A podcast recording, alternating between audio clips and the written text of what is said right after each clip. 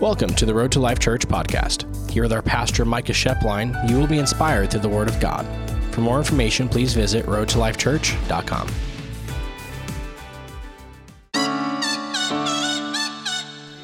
Amen. What I want to talk about today is something I'm calling under the microscope.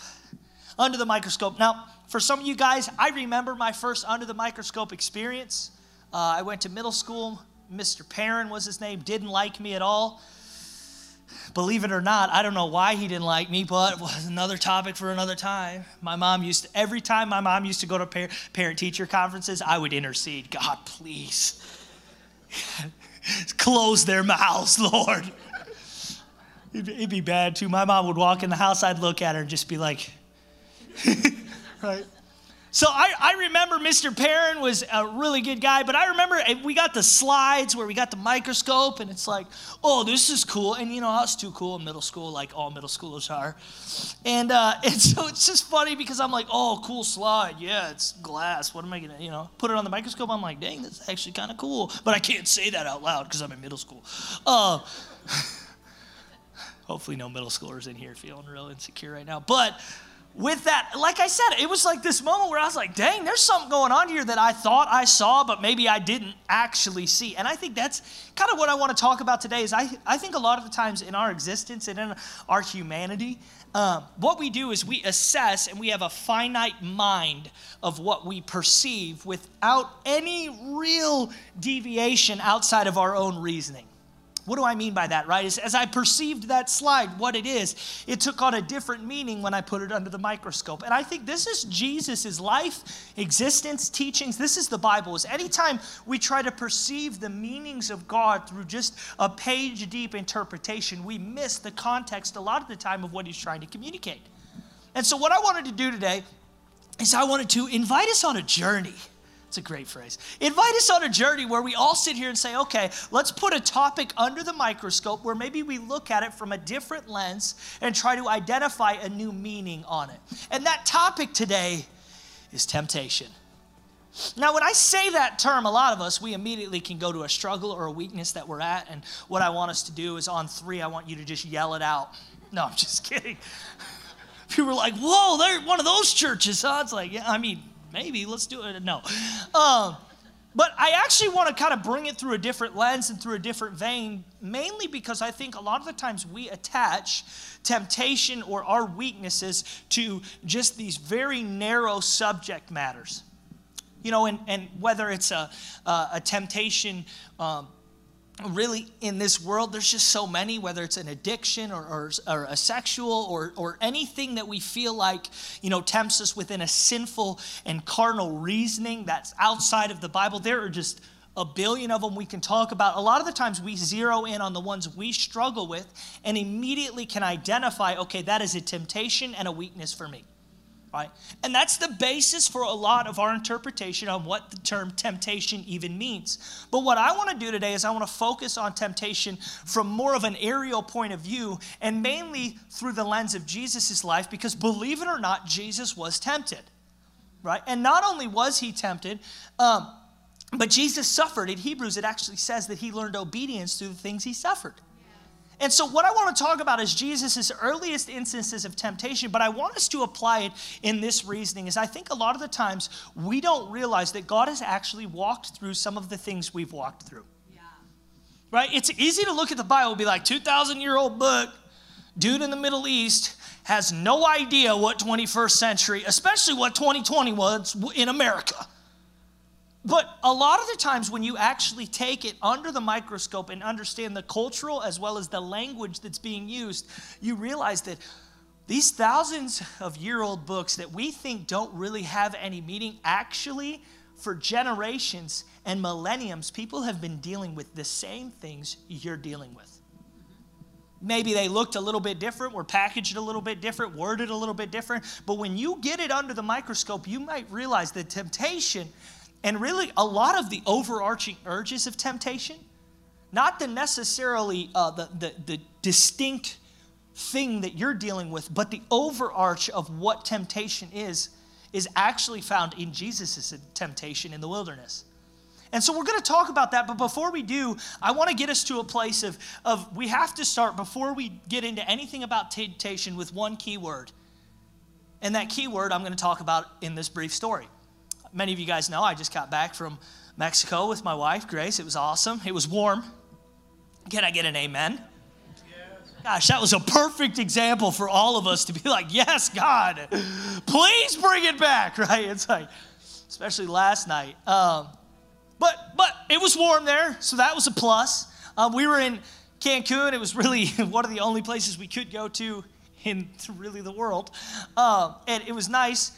So we were able to kind of we we stayed at a resort on the beach, and it was it was fun. And I actually rented a car, so we were able to travel all over the all over the island and go all over and eat at different places and go different places. And you know, there it's not like Michigan, so you really don't even have to wear a mask. You just kind of go wherever you want. Um, so it was it was pretty fun. And one of the days I remember we were out, and as we were out, I uh, they have random little uh, police checkpoints. And so as we were out, we were driving around, and at one of the police checkpoints, they kind of motioned for me to pull over. And at some of them, they check your car, blah blah blah. So I pull over, and then it gets a little weird because the cop looks at me and says, "Hey, can you step out of the vehicle?" I'm like, okay, well, that's never happened to me in America, but okay, so I step out. And then can you follow me to my cop car? So I'm like, okay, I'm leaving Grace alone in the car, middle of Mexico, a little weird. Um, so I follow him over to his car. He goes, and he's trying to talk to me in Spanish, and I'm like, hey, no habla español. I mean, I don't, you know, I don't know what you're saying. And he points, he points, he says, he says, uh, uh, 15 over, 15 over. And I'm like, oh, 15 over. I'm like thinking, oh, wow, I didn't think I was going that fast. I get passed by a taxi every three seconds going 130. Believe me, if you never drove in Mexico, it is, I mean, all things are off. it's like the running of the bulls. Um, and so, so I'm like, I'm like, okay, 15 over. And then I start doing the, in my mind, I'm like, wait a second, 2.2 miles per hour is one kilometer per hour. Wait, I was going seven over, six over. Hold on. I'm thinking in my mind, I'm like, this don't make no sense. He looks at me, he goes, uh, and he's like trying to talk to me in Spanish. I'm reminding him I don't know Spanish. He goes, uh, oh, 2,000 peso station downtown. And I'm like, dang, 2,000 pesos for seven miles per hour over. And I'm getting passed by all the locals. I'm like, dang. And he goes, 2,000 pesos downtown. I'm like, I'm like, well, I don't have any pesos, so I guess I'll figure it out. And he doesn't understand me. I don't understand him. So then he looks at me and he goes, 150 right now. And I go, oh, I see where this is going. I say, oh, 150 right now. I'm like, wow, you just shaved 900 pesos off. And naturally, I look at him, I'm like, I don't have no pesos. I'm like, I don't. I loved saying the word pesos, too. Pesos. Grace used to make fun of me, too. I'd be like, pesos? Mom, I'm happy you're, you like that. Um, but, uh, but I'm like, dude, I don't have 150 pesos. And he's like, uh, he goes, uh, well, why, why? Reason for travel. And I'm like, honeymoon. He goes, oh, honeymoon. Oh, gives me hug. Oh, look at ring. Oh, nice. Waves at the car. Honeymoon. Looks at his friend. Honeymoon. Oh, have a good day. Oh, man. Be, yeah, honeymoon. Yes, high five. I like walk away. I'm like, what just happened? I was like, I got pulled over for speeding. I went from 2,000 pesos to 150 to getting patted on the back and all the partners. Hey, but honeymoon, yeah, honeymoon. Was like, I get in the car. Grace is like, so what was that about? I'm like, I, I don't know.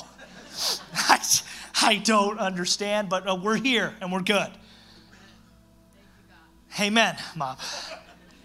But really what I want to start with is this, is that there was one key word that I uttered that got me out of the roadblock. And that word was honeymoon. Now, I'm going to introduce a thought right here is there can be a thing that gets you out of the roadblock of temptation, and it's awareness and honesty. Because a lot of us in the church, we want God to move, but we don't want to be aware and we don't want to be honest about what we're struggling with. We don't want to get people around us who will help us we don't want to be truthful with where we're at. We rationalize and, and stereotype, oh, well, it's not that bad because everybody else. And, and all the while, what we're doing is we're inhibiting the goodness of God. We're inhibiting the direction God wants us to go. And we're sitting in a roadblock wondering why we're not moving forward. That's right. See, I can say that it, a lot of the times our frustration isn't rooted in God not doing what we want Him to do, it's us not doing what God's commanded us to do. And so, awareness and honesty, let's just all start from a place today when we talk about temptation of saying, okay, I'm open, I'm honest, and I'm aware. Now, I'm not saying we need to share it right now, but if you just in your mind say, God, I'm open, I'm aware of what I'm struggling with, I'm being honest about it, and I'm here to receive and move past this. Because that's where we have to start. If all you want is the magic ingredients, but you don't want to actually put it all together, it all starts. The foundation ingredient honesty and awareness. So, what I want to do is, I want to read this quick, this, uh, quick story, and, and we're kind of going to unpack it um, in a way that I think is important for a lot of us. Because, like I said, I think a lot of the times when we look at Jesus' life, we're like, this has no meaning, no merit, no nothing to do with me. This makes zero sense. This, I can barely even read this translation. Like, what is.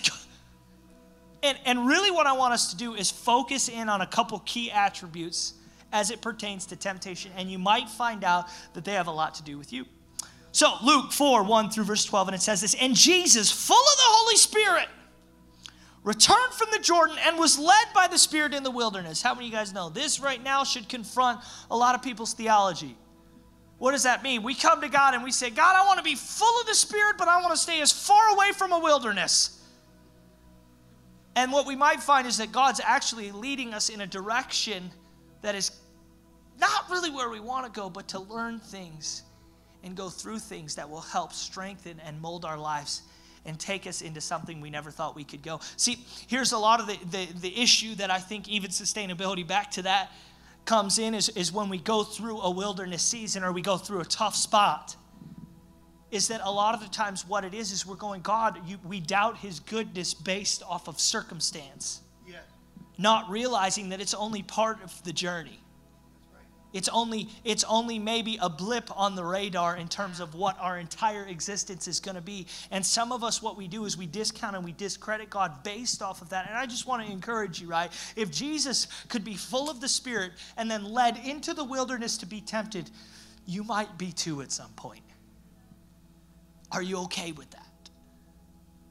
So, with that, let's keep reading. It says this For 40 days, being tempted by the devil, and he ate nothing during those days. And when they were ended, he was hungry. 40 days, I can't go 40 minutes without a little food. You know, just a little snack. I used to keep Cheez Its in my pockets. Don't judge me. Right? Now, but here, but here's the deal. Jesus, 40 days, I want to, I'm focusing on that because here's the deal. What does it say? It says Jesus was hungry. That's pretty basic spot, all right? Jesus is hungry. And then it says this Verse 3 The devil said to him, If you are the Son of God, command this stone to become bread.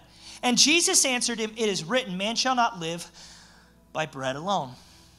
And the devil took him up and showed him all the kingdoms of the world in a moment of time, and said to him, To you I will give all this authority and their glory. For it has been delivered to me, and I give it to whom I will.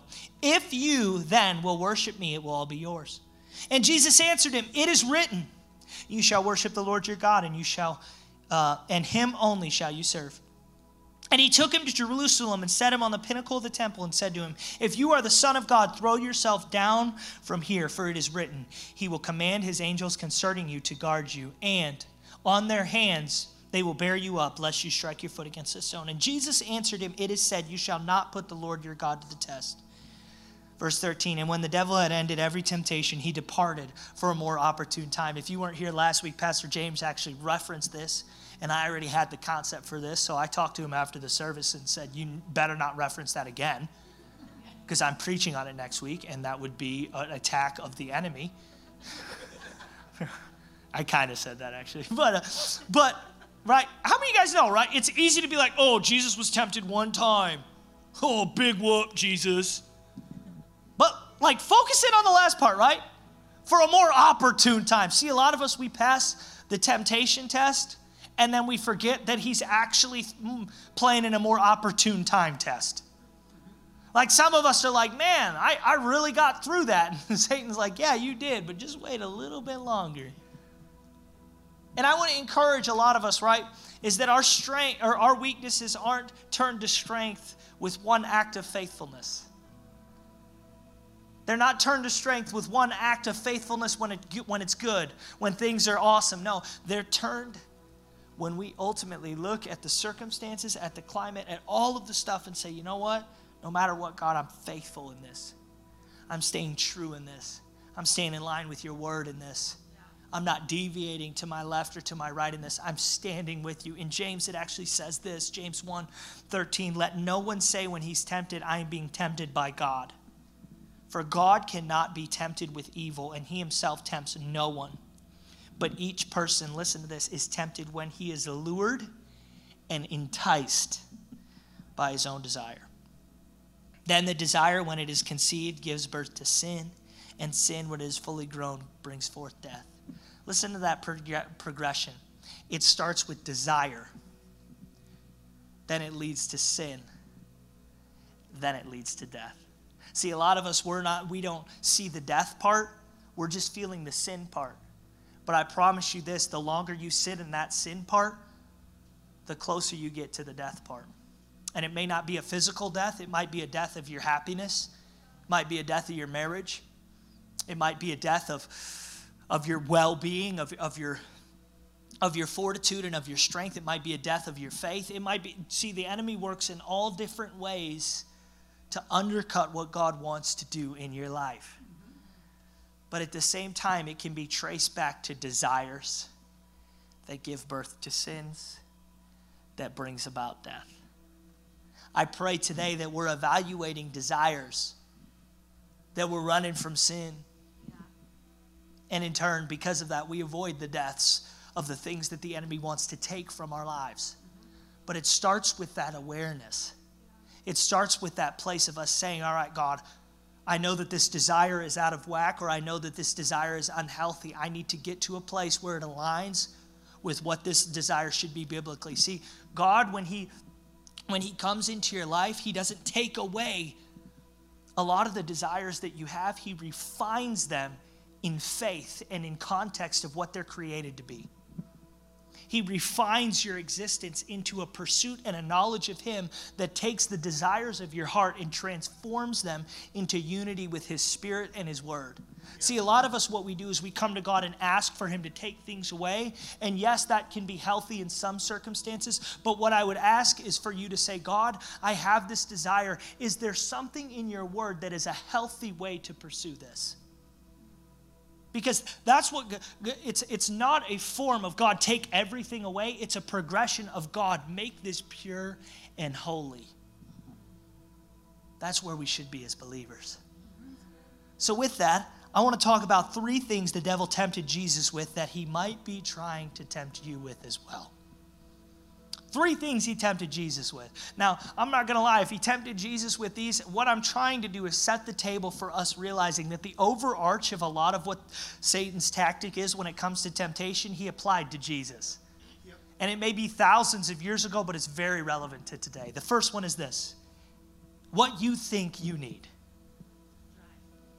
Think you need? You know, if I looked at you and said, hey, what do you think you need to survive? We would have varying answers, but I would say most of them would revolve around comfort and security.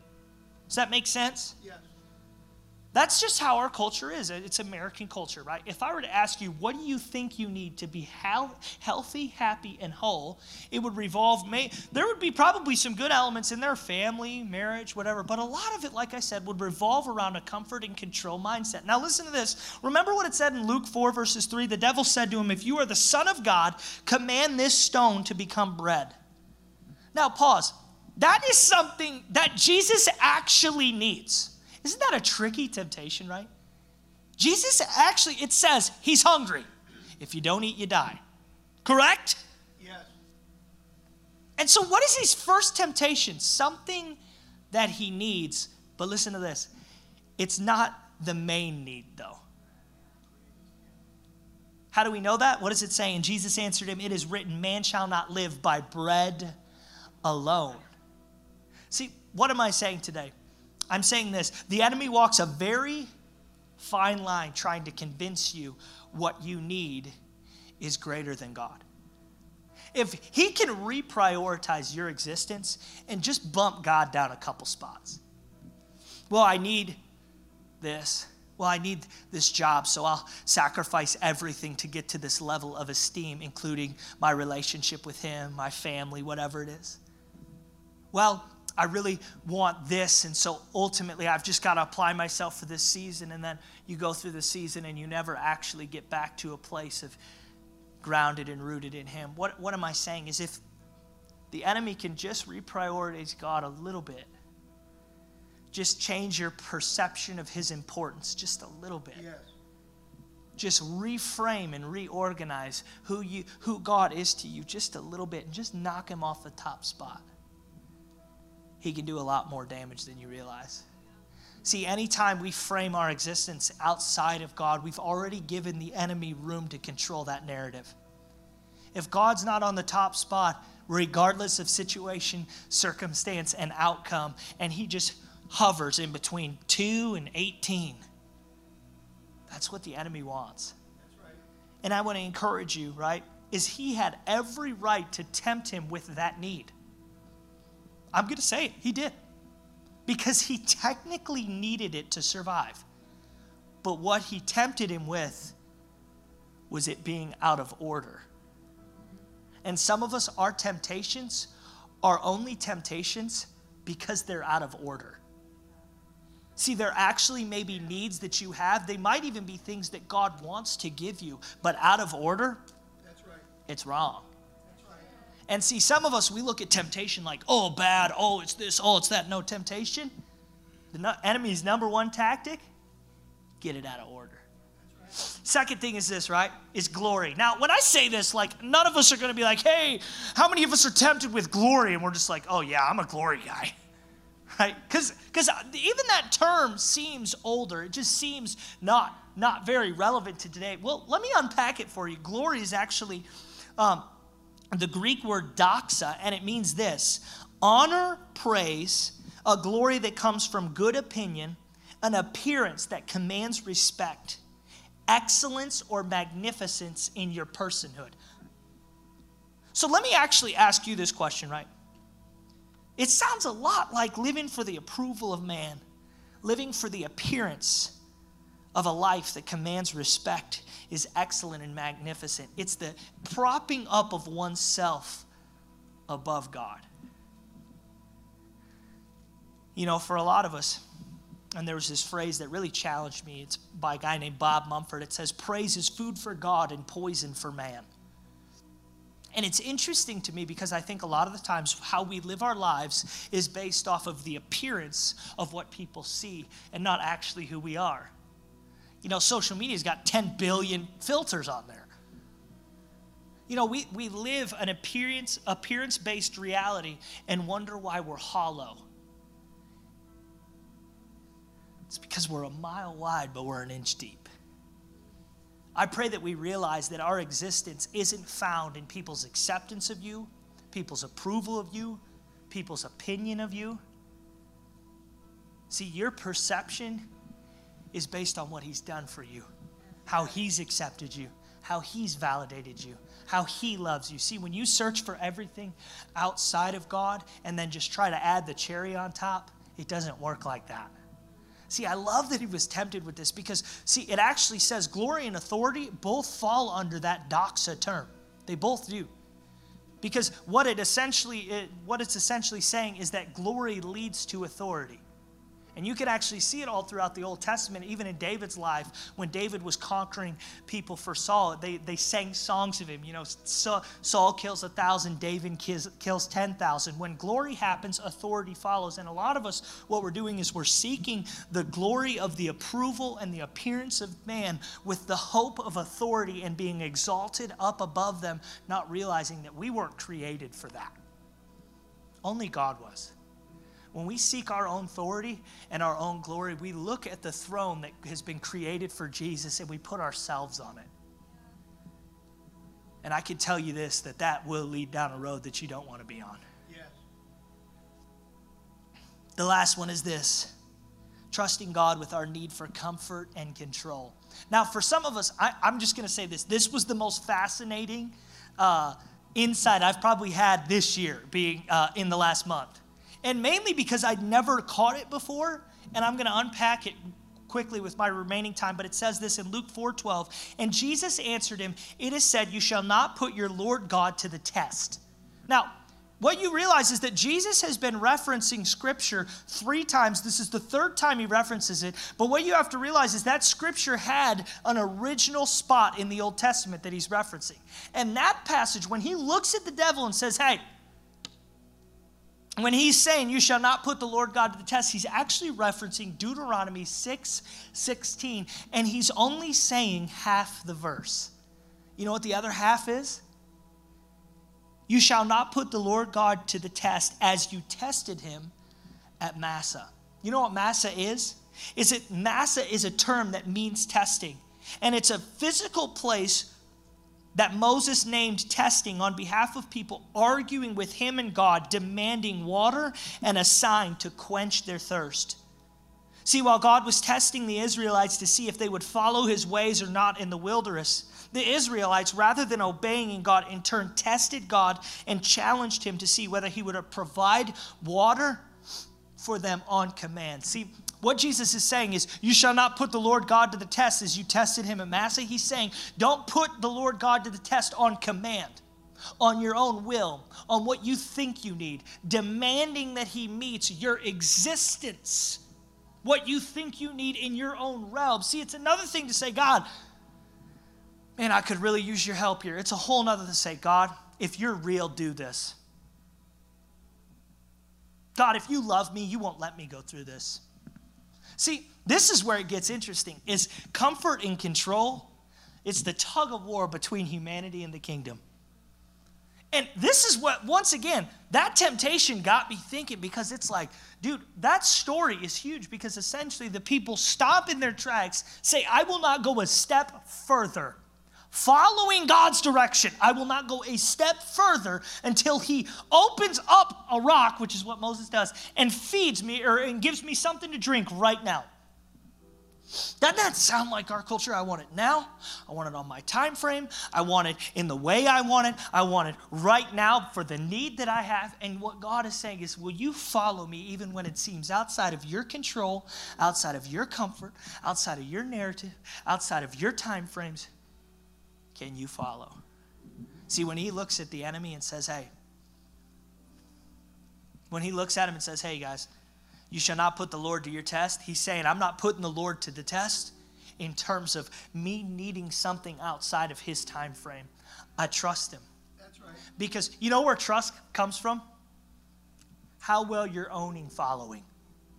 I'm, I'm going to put this out there. For a lot of us, we don't trust God because we've never actually owned what it means to follow Him. I'm just, we're taking a, a dirt road here.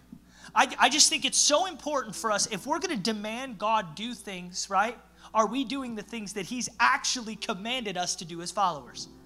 Because a lot of the times what happens is we get this tug of war frustration where God's where we're saying, God, we want you to do this, and God's like, You're not even meeting the bare minimums of following me. And I have so much more I can give you.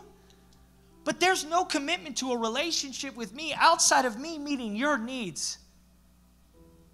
Church, can we be people who say, God, I trust you when I'm thirsty. I trust you when I'm hungry. I trust you when it doesn't meet my comfort. I trust you when it's not the direction I wanted to go. I trust you when it's outside of my time frame. I trust you when it's not on command. I trust you when I can't see it. I trust you when my knees are weak and my feet feel like they can't go forward. I trust you because I know that your plan is better. See, this is where temptation starts is that when we can doubt that God actually has a direction, that God actually has a plan, that God actually has good is good, that God actually has our best interests in mind. And instead we can have the doubts of comfort and control come in where, wow, that seems outside of the normal. Yeah, because cultural normal isn't kingdom normal. We walk by faith, not by sight.